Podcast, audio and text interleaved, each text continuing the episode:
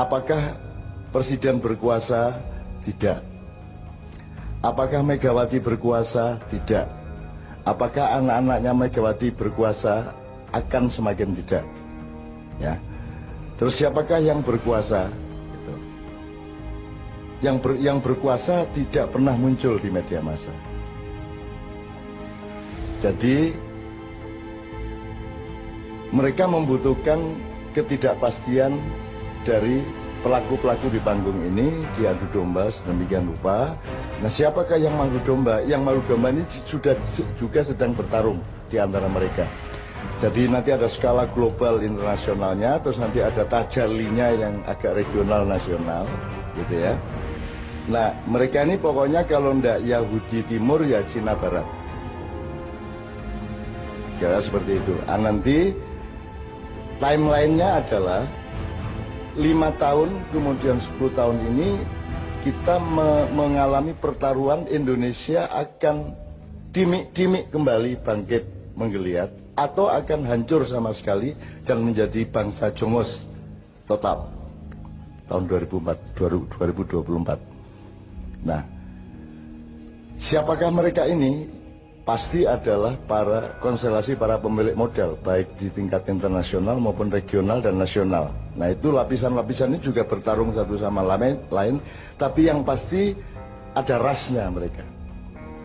Yang paling bermain adalah orang-orang yang sudah datang ke Nusantara sejak abad ke-13 tetapi sampai hari ini mereka berposisi masih tamu secara kultural di Indonesia kerja dan kaya raya di sini, tapi dalam hatinya masyarakat Indonesia mereka masih tamu, jadi belum pantas jadi gubernur sebenarnya.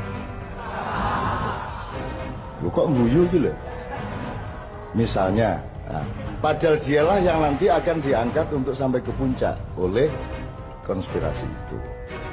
Karena nanti yang diciptakan adalah sistem-sistem yang menguntungkan roti dan keranjang-keranjang mereka bekerja sama dengan konstelasi internasional. Nah jadi saya ingin memperingatkan kue sedayo, kue aja banget-banget lemu pecicilan, ya. Iki Indonesia iki ojo rumangsamu ming kaya sing kok songko. Ono liya-liyane loh Indonesia iki. Bangsa Indonesia itu banyak dan ada segmen-segmen, ada level-level, ada kesatria-kesatria, ada kader-kader, ada bermacam-macam dari bangsa Indonesia ini yang juga akan menjadi faktor dari berubahnya Indonesia.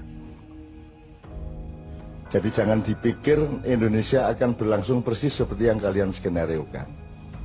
Ada macam-macam, bukan hanya manusianya macam-macam, bukan hanya anak mudanya bermacam-macam ada arus yang menuju masa silam dan kematian dan ada arus yang sedang bangkit pelan-pelan menjadi manusia kader Nusantara yang baru yang semakin banyak jumlahnya di mana-mana dan usia mereka 10 tahun lagi adalah usia pemimpin di tingkat-tingkat yang bermacam-macam. Maksudku kue iki pemimpin yang berikutnya, ini loh. Jadi siap-siap mulai saya ini ya. Jadi singkat kata begini, anda jangan benci Jokowi, jangan benci Mega, jangan benci siapa pun yang seakan-akan sedang berkuasa. Anda harus merasa kasihan kepada mereka. Dan doakanlah Jokowi yang terus-menerus mendapat tekanan. Anda tahu kan kalau SBY itu kan selalu ragu. Kalau yang sekarang ini tidak ngerti apa yang diragukan atau apa yang ditegasi. Tuh. Masih lumayan kalau dulu kan masih ragu, terhadap sesuatu hal ini sesuatu halnya dia tidak ikut menentukan. Jadi arep ragu ki ora ana dalane arep tegas karo dalane akhirnya sing metu iku dudu saka atine dudu saka pikirane dhewe. Gitu ya. Jadi kita doakan mudah-mudahan beliau ini oleh Allah segera dibebaskan dari tekanan-tekanan. Jelas ya? Jelas maksudnya ya? Gue ngerti sastra toh nah Sementara yang sangat bernafsu untuk bertarget tahun ini harus menggantikan orang yang penuh tekanan-tekanan ini. Kita doakan mudah-mudahan dia tidak diberi kesempatan oleh Allah untuk bersuul khotimah. Iki ya jelas tau kudune. Nah, gitu. Jadi nek di YouTube kayak gitu berdebat sih lagi ngafir kayak aku ya. Emang Anda terpengaruh dengan semua itu kan tidak? Anda kan punya kedaulatan, Anda kan punya kemandirian, Anda punya keyakinan hidup, dan semakin hari Anda semakin tenang dengan keyakinan Anda. Dan Anda tahu rakyat Indonesia kan sama sekali semakin tidak tergantung kepada pemerintahnya.